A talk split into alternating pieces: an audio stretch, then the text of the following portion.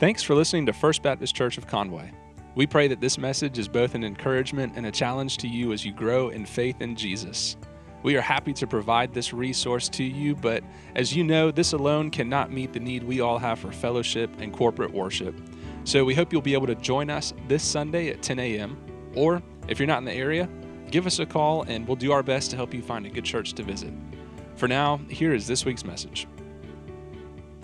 Well, good morning.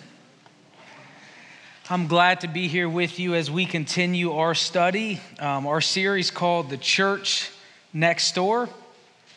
Um, this is where we're walking verse by verse through the book of First Corinthians, Paul's letter uh, he wrote to the church in Corinth.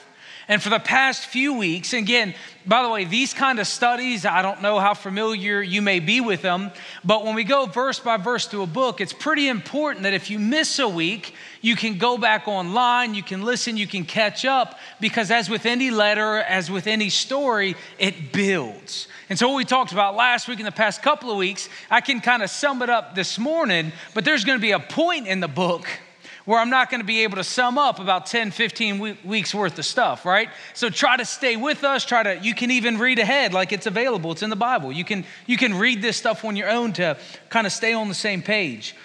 But for the past two weeks, uh, excuse me, a few weeks, we've seen Paul set up this dichotomy between worldly wisdom and godly wisdom. And, and godly wisdom is the gospel, it's the message of the cross. He uses a ton of different words for this idea.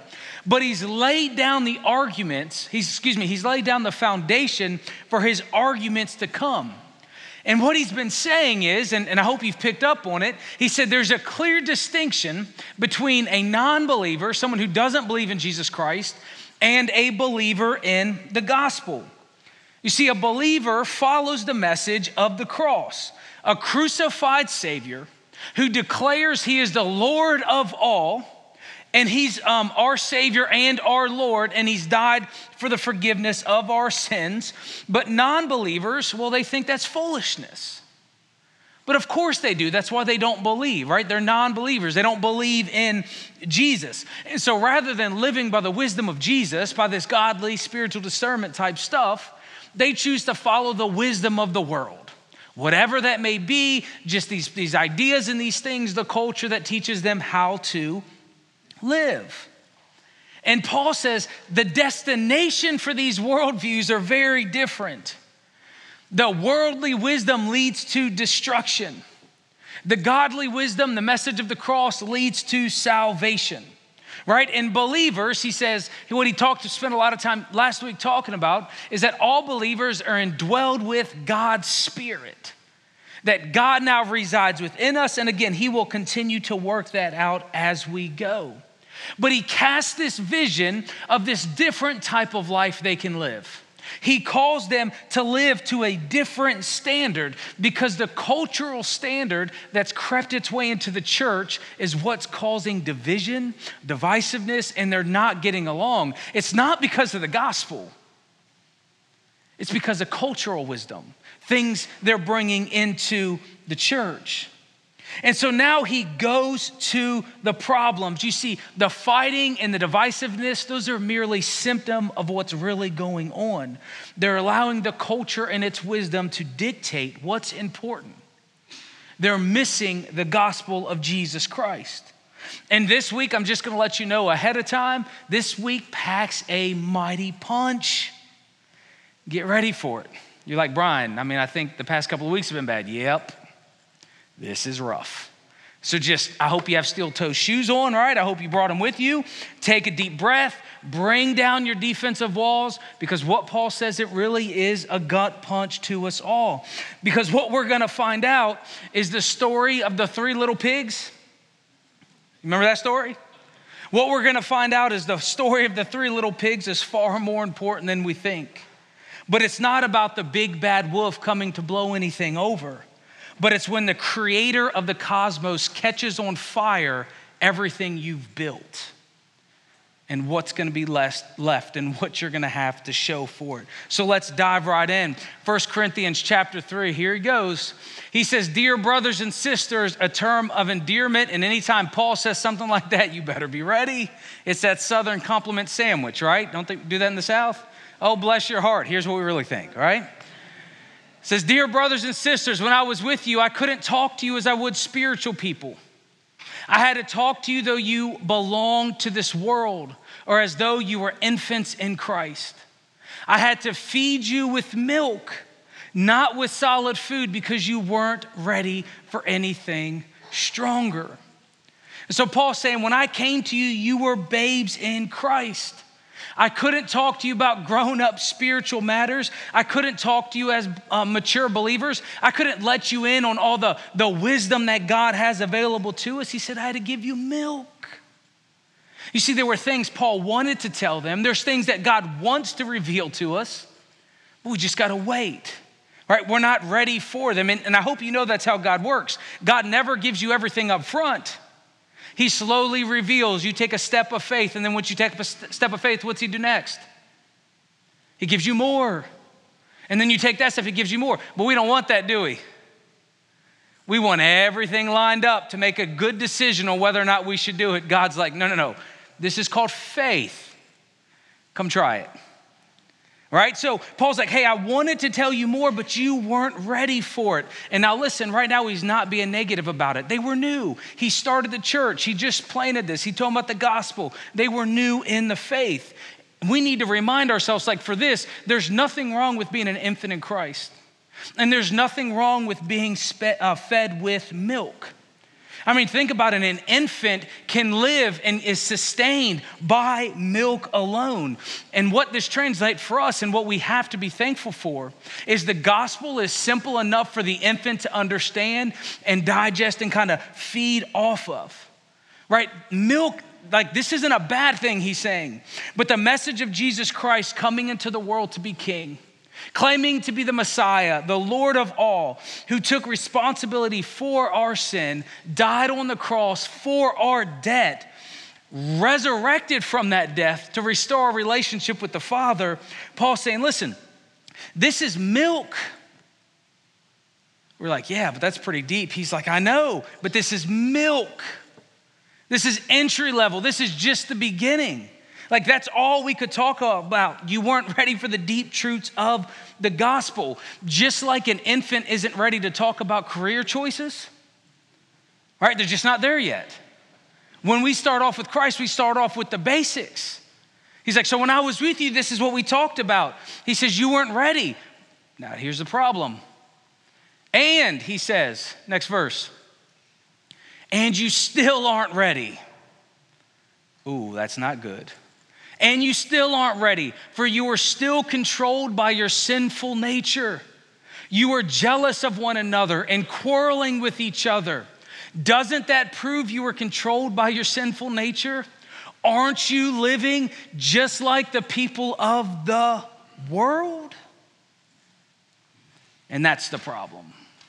After all these years, they have not matured in their faith. He literally calls them, those of you who like the King James Version, this is where that idea of carnal Christian comes in. He literally calls them carnal, fleshly Christians. They're, they're claiming allegiance to Jesus Christ, but they're still controlled by sin and worldly wisdom. They haven't allowed the gospel to penetrate every aspect of their life.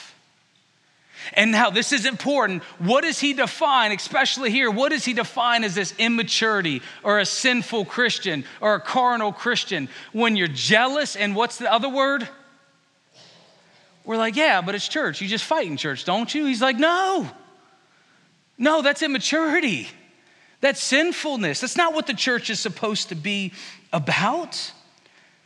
He says, That's what you're still doing. He's saying, Listen, he's taken the time, right? Remember, follow his train of thought. He's already taken the time to explain, Hey, you got worldly wisdom and you got spiritually wisdom. And the problem that's going on with them is they're choosing worldly wisdom, which is causing these quarrels and these fights because it's not compatible with the gospel of Jesus Christ.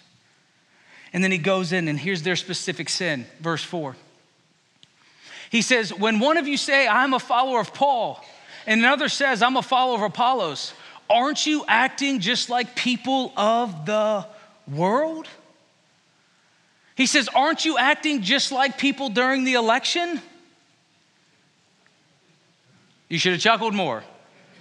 I don't have social media, I don't know what you post. But aren't you just acting like the people who have no hope in Jesus Christ and they're putting all their hope in this one leader thinking they're gonna fix it all? Aren't you like they act like that because they don't have Jesus? Why are you acting like that, thinking people are going to solve the problems? Why are you claiming allegiance to some human, human leader that's not from the Lord? Believers put their hope and their trust and their faith in Jesus Christ. He's saying you have the wrong understanding of leadership, especially spiritual leadership. We'll dive into that in a couple of weeks. I promise we've seen it sprinkled in. We'll get into it in a couple of weeks. But here's what he says, verse 5. He says, After all, who is Apollos? Who's Paul? We are only God's servants through whom you believe the good news. Each of us did the work the Lord gave us. I planted the seed in your hearts, and Apollos watered it. But it was who? God who made it grow. It's not important who does the planting or who does the watering. What's important is that God makes the seed grow. We are all simply servants of Jesus Christ. This word here, servant, is also translated as ministers. We are all just simply servants, we're simply ministers of Jesus Christ. God is the one who produces the things. God is the one who causes churches to grow. God is the one responsible for your maturity and your growth. Like, God's the one who does the work in us. As every farmer knows, you may do a little bit, you may plant some seed, you may water it, but do you cause that thing to sprout up? You're like, well, I feel like I did. I feel like I did some hard work. You didn't. You didn't cause that seed to act the way it acts. God is responsible for the growth. Verse 8, he says, The one who plants and the one who waters work together with the same purpose, and both will be rewarded for their own hard work. For we are both God's workers, and you are God's field. You are God's building. He says, at the end of the day, folks, we're just workers. All of us, even the leaders, we're just workers because who is the owner? I, you didn't say like with confidence because this is very important to where he's going. Who owns this whole thing? Right. So it doesn't matter who you are or what you're elected to, who owns the whole thing?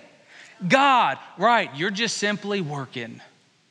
You're just a servant. You're just a minister doing your part. This is God's thing. And all of us play a part in building up the church or, or planning or watering. He's going to switch illustrations here. He goes from using this idea of God's field where we do our work to now he's going to start talking about God's building where he does his work. He's going to switch illustrations, stay with him. But what's very important, he says, say, hey guys, this is God's thing. He's the one who causes this stuff to grow. You play a part, but who should we focus on? Who's actually important? Not the speaker on stage, not the singer on stage. We're just doing our job. I mean, we're just doing our part. We're using our gifts. You use your gifts. Like, it's God's thing. This is about Him, this is about Jesus Christ. He is the one who gets the glory here, Paul saying. Verse, verse 10, he continues. He says, Because of God's grace, now he's going to this building illustration now. He said, Because of God's grace to me, I have laid the foundation like an expert builder. Now others are building on it. But whoever is building on this foundation must be very careful. For no one can lay any foundation other than the one we've already laid, which is Christ Jesus. So again, Paul's using this illustration. He's talking about the church, right? He's talking to a church, talking about building the church up. And he starts off with the illustration of hey, before you build a house, you got to lay a solid foundation. He's using the same thing Jesus uses in Matthew chapter 7, talking about the importance of building on this, this solid rock, the foundation of Christ's teaching. And so Paul's continuing this illustration. He said, Look, I've come to you and I've built this solid foundation of Jesus Christ. It's all about Jesus and all about the redemption that he's brought. But he says, Now others are building on it. Like, what do you mean building on it? Well, I mean, Paul did his part, but the church needs to start building up. We need to start having ministries.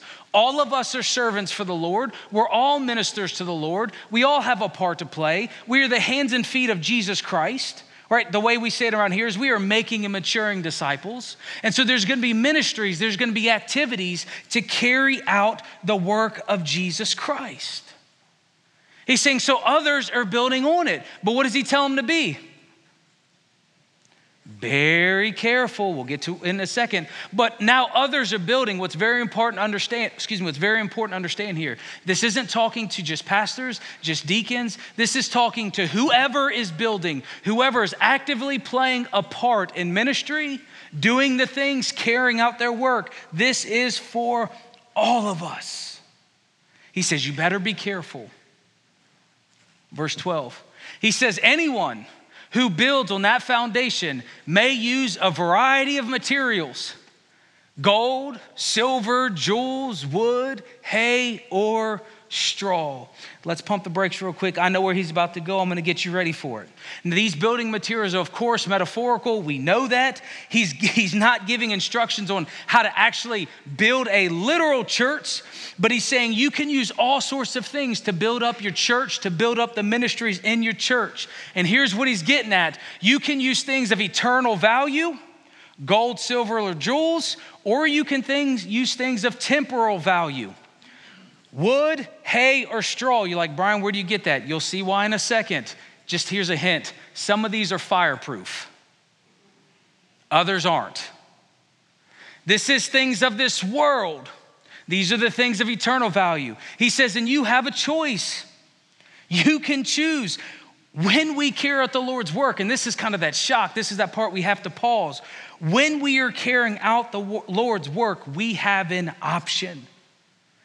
He's bringing back this dichotomy between worldly wisdom and spiritual wisdom. That same train of thought he's been using, he hasn't left. He's continuing the illustration.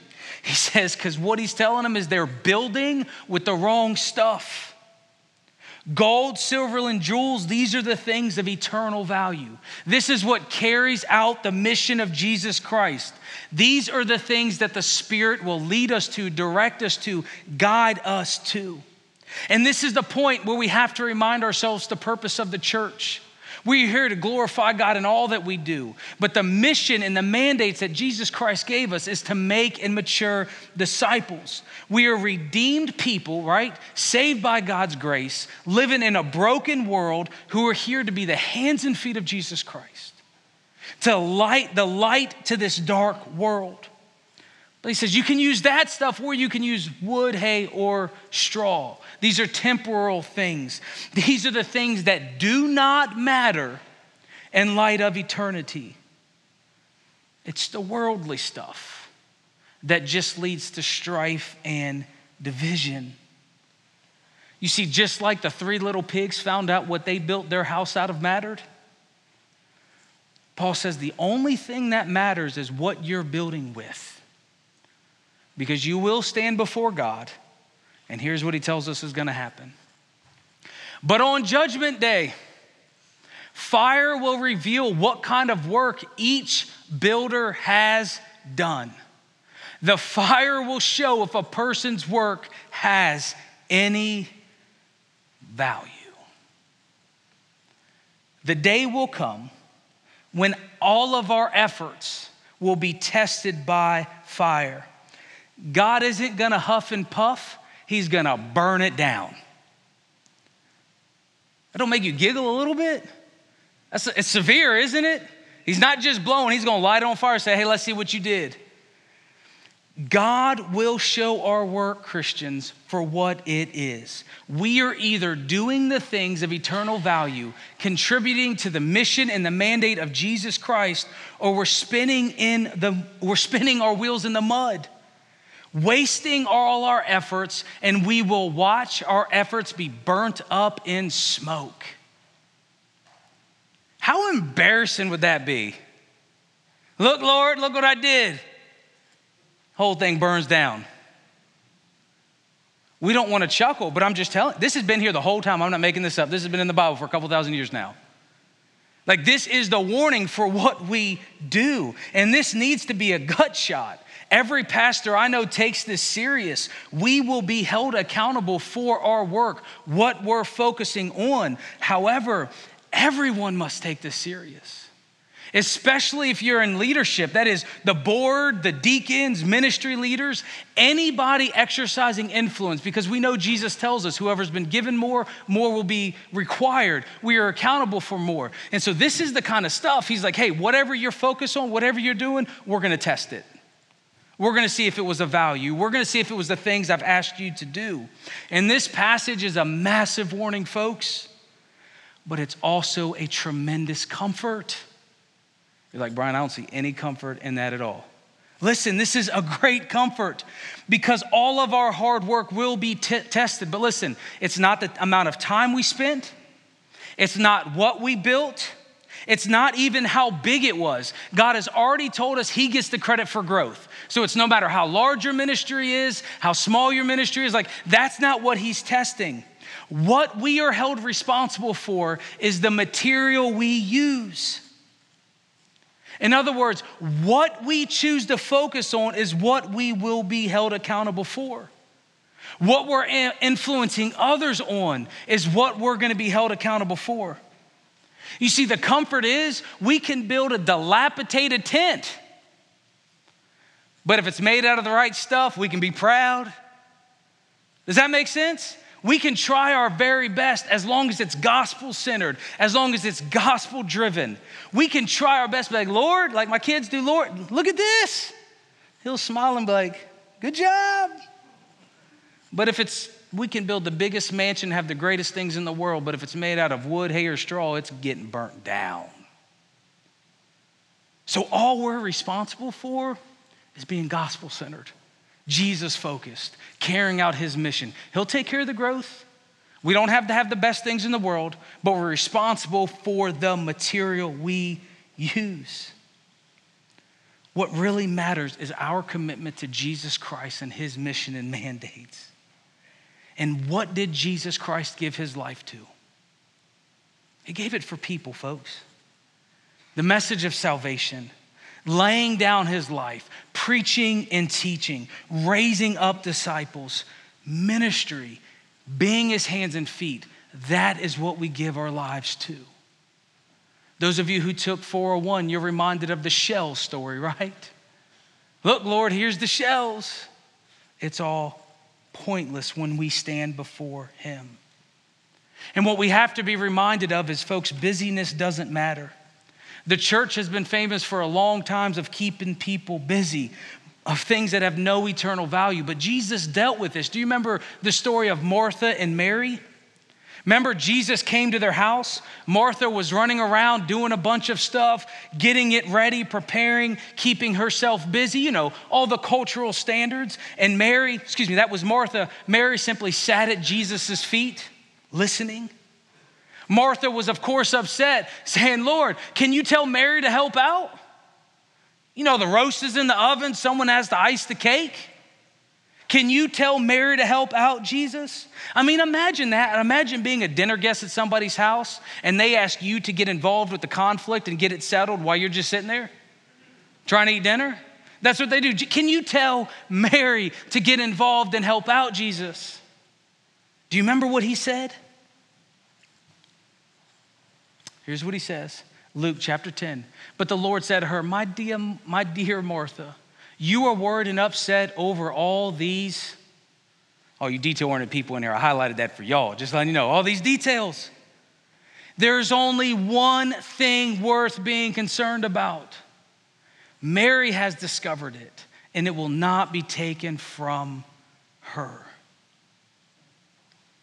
When you trust Jesus is enough when you believe the gospel is enough, when you believe that the gospel is the life changing message of Jesus Christ that will transform people, will transform their marriages, will transform their relationships, will transform their eternity. When we understand that, He is the point, it changes everything.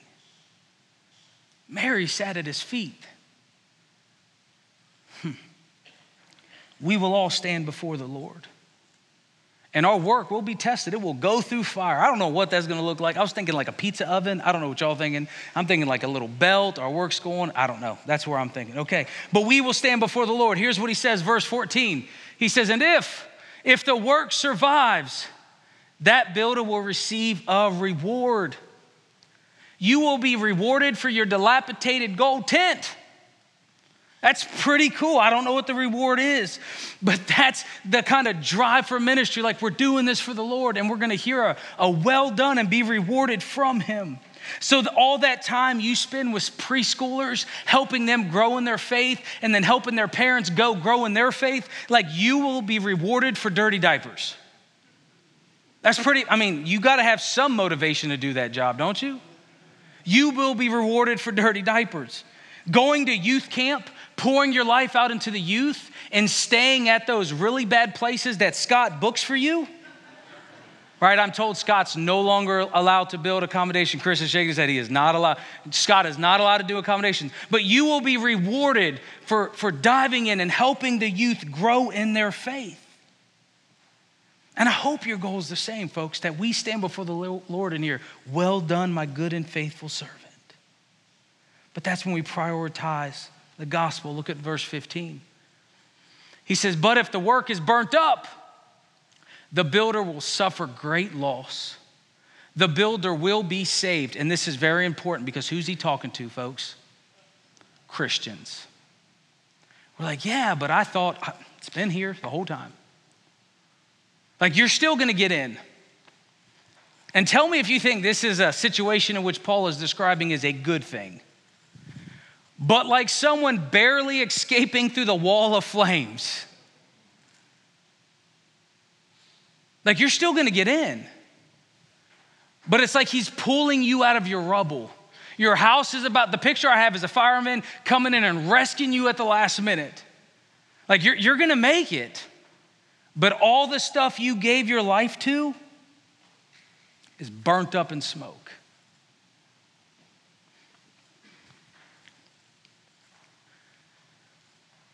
What breaks my heart, folks, is this is a real possibility. Like we can barely escape. And they tried. Things were built up. I mean, they had things to offer, and he called it on fire and said it was pointless.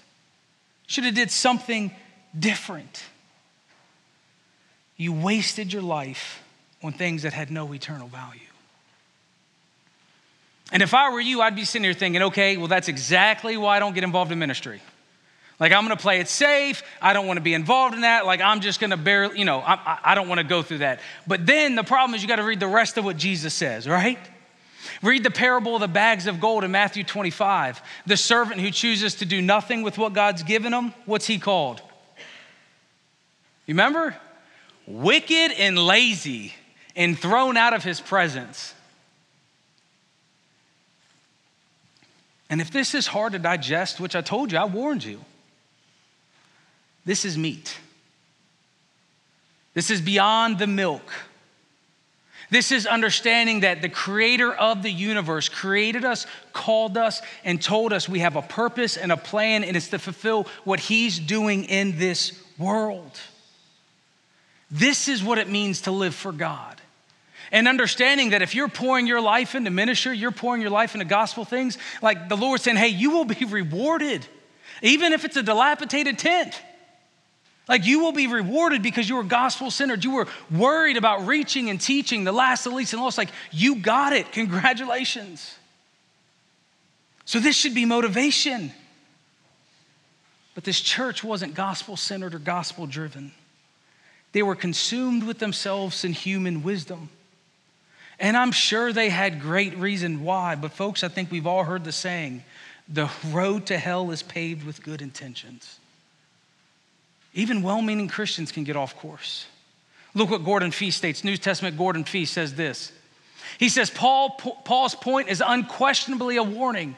It's unfortunately possible for people to attempt to build the church out of every imaginable human system, system predicated on merely worldly wisdom, be it philosophy, pop psychology, managerial techniques, relational good feelings, or what have you. But at the final judgment, all such building, and this is a continuation of his quote, and perhaps countless other forms where systems have become more important than the gospel itself, will be shown for what it is something merely human with no character of Christ or his gospel in it. We are here for God's glory and we will be accountable because nobody's above accountability to God. And if you are in ministry and you're in leadership, or you're giving your part to some aspect of this church, helping, listen, it's a serious warning about what we do. And of course, this church, their jaws would have dropped, because they're in a mess. There's divisiveness. He, Paul already knows they're following worldly wisdom. So their jaws would have dropped. And he's like, oh, oh, but I'm not done. I know it's a little hard, right? Like, Brian, let's come back next week. Let's just Paul, say a prayer. We got to go. We'll finish this next week. No, no, we're here. Let's just keep going. Verse 16. Here's what he says He says, Don't you realize that all of you together are the temple of God and that the Spirit of God lives in you? He's like, Don't you understand how big of a deal the church is? I mean, Jesus Christ died for this. That's how serious it is to him. He gave up his life for it. And collectively, when we gather together, we are the temple. Like the people, the Spirit of God is dwelling. We are His worshiping community, representing Him to the world of what it looks like to be a God follower. We are unlike any other organization in the world. We are something unique and special. We're called the bride of Christ, the hands and feet of Jesus the light into this broken world. And, folks, if I may be direct, the culture isn't our problem. The world has been messed up since sin was brought into it. Like the culture is what it is.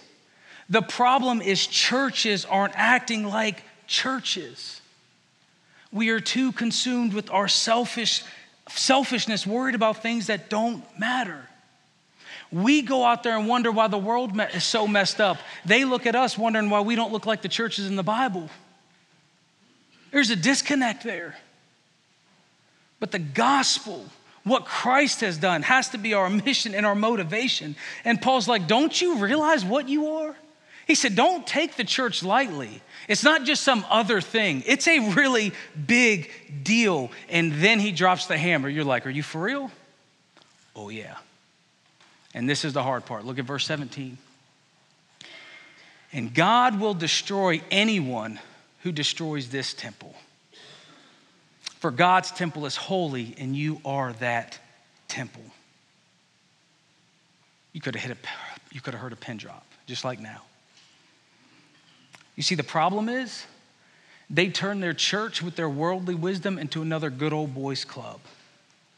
They're building it using human systems, human um, and worldly systems, worldly values. They're operating like every other place out there, but the church isn't one of those things. And the warning is if you turn the church into something other than what God has intended to be, God will destroy anyone who does that. That's why we're passionate, folks, about what we do. Because this isn't a light thing. And I want to make sure we're clear. He's not saying if you cause a church split. He's not saying, hey, if the door shut down. No, no, no. He's directly speaking to this idea of worldly wisdom versus godly wisdom. When you bring the values and the focus of the culture into the church, and that's what it becomes about. This is what it looks like to destroy his church and turn it into something else, because that's what they were doing. What's the evidence? He already said divisiveness, jealousy, worried about the raw things. He says, folks, that's not what we give our attention to. We give our attention to the things of eternal value. And I don't know about you, but I'd be sitting there going, well, he ain't talking to me. He must be talking to someone else. but Paul, he's so smart. Look at his next verse. Stop deceiving yourselves. You're like, all right, come on, man, give me a break. He's like, don't think I'm not talking to you. He said, stop deceiving yourselves. If you think you're a wise by this world's standards, you need to become a fool to be truly wise. For the wisdom of this world is foolishness to God. And as the scriptures say, he traps the wise in the snares of their own cleverness. And again, the Lord knows the thoughts of the wise. He knows they are, what's that word? Yep. In other words, our human logic and trying to get out of it and justify it, he's like, stop. The gospel is the point. All of us need to check our time and our motives and efforts to see what we're spending our time on. You see, the one thing, folks, you will see throughout the Bible, the one constant theme throughout Scripture is that God calls his people to be his people. It says the people of God need to be the people of God, and that hasn't changed. The local church is the picture of what the future holds. We are the believers gathered under the lordship of Jesus, showing the world what it looks like and how Jesus has made a difference in our lives.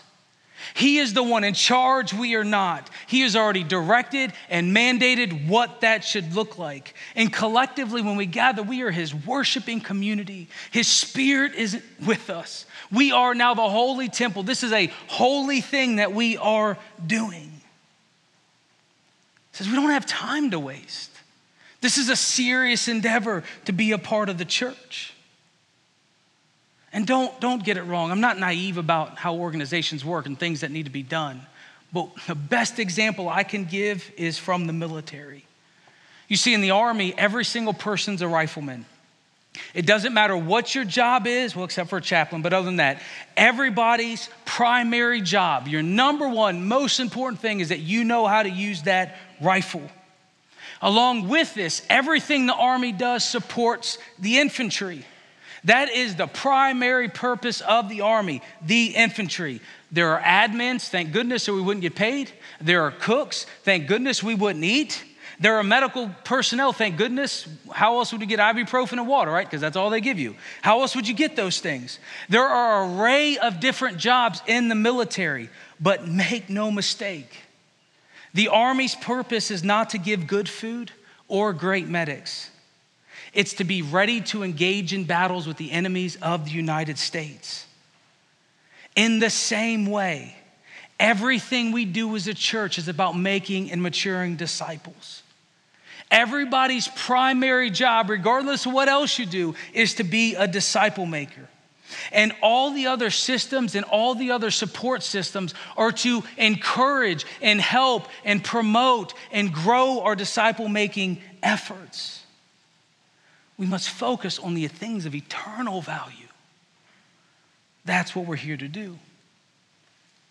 And so, in closing, I know it's a little bit longer than usual, I apologize. But in closing, as we wrap up, I ask, what are you building with? From this, we see a couple of things. Let's go over them quickly. First is every single one of us is responsible for our spiritual maturity. I mean, Paul, check this out. Paul is calling them out before the New Testament's been collected and written. This is one of the earliest letters. Chances of the community having the Old Testament are very slim. We know everybody didn't have an Old Testament in their homes. So before they were able to go online and watch the most world renowned scholars, before they could go home and open up one of their 50 Bibles they have at the house, Paul's already saying, You are responsible for your maturity. What are you doing about it? I mean, what excuse do we have today? And I ask, are you building up the church with things of eternal value? Are you participating in the things of God? Are you making and maturing disciples? And I urge you, don't give your life away to things that don't matter. Again, even if all you build is an ugly, dilapidated tent, if it's made of gold, if it's made of the gospel, it's good. Help out and get involved. And as a church, we need to hold all people who have influence. It's our ministry leaders, deacons, pastors, everybody accountable to focus on what really matters. I mean, I've said it for a long time now. Leadership in the church is one of the most important things you will ever do in your life. It's a massive accountability system built in because we will stand before the Lord and show Him what we're doing. And the gospel is the point. We are here to celebrate Jesus Christ. And we cannot, like the Corinthian church did, we cannot allow the culture and our, that wisdom to dictate what we do and what's important. What's important to the local church must be our commitment to Jesus Christ and spreading his gospel. Because, folks, that's what we're about. That's what he died for. And that's what we give our lives to. Will you pray with me? Heavenly Father, we thank you for your word and your warnings. It is so easy to get distracted with everyday life. It's so easy to be distracted by sin. Father, we are so thankful that you are a God who richly showers us with wisdom. And so, Father, we ask you, we ask you for godly wisdom. Help us see clearly the things of eternal value that we must focus our lives, that we must focus on in our lives and as a church. Father, we are so thankful that what you require is that we build with the right material. So help us see the world the way you see it. Give us the urgency to carry out your mission with our entire lives. And Father, we are so thankful that you are the God of redemption who can redeem us, who saves us. And we pray this in the precious name of Jesus.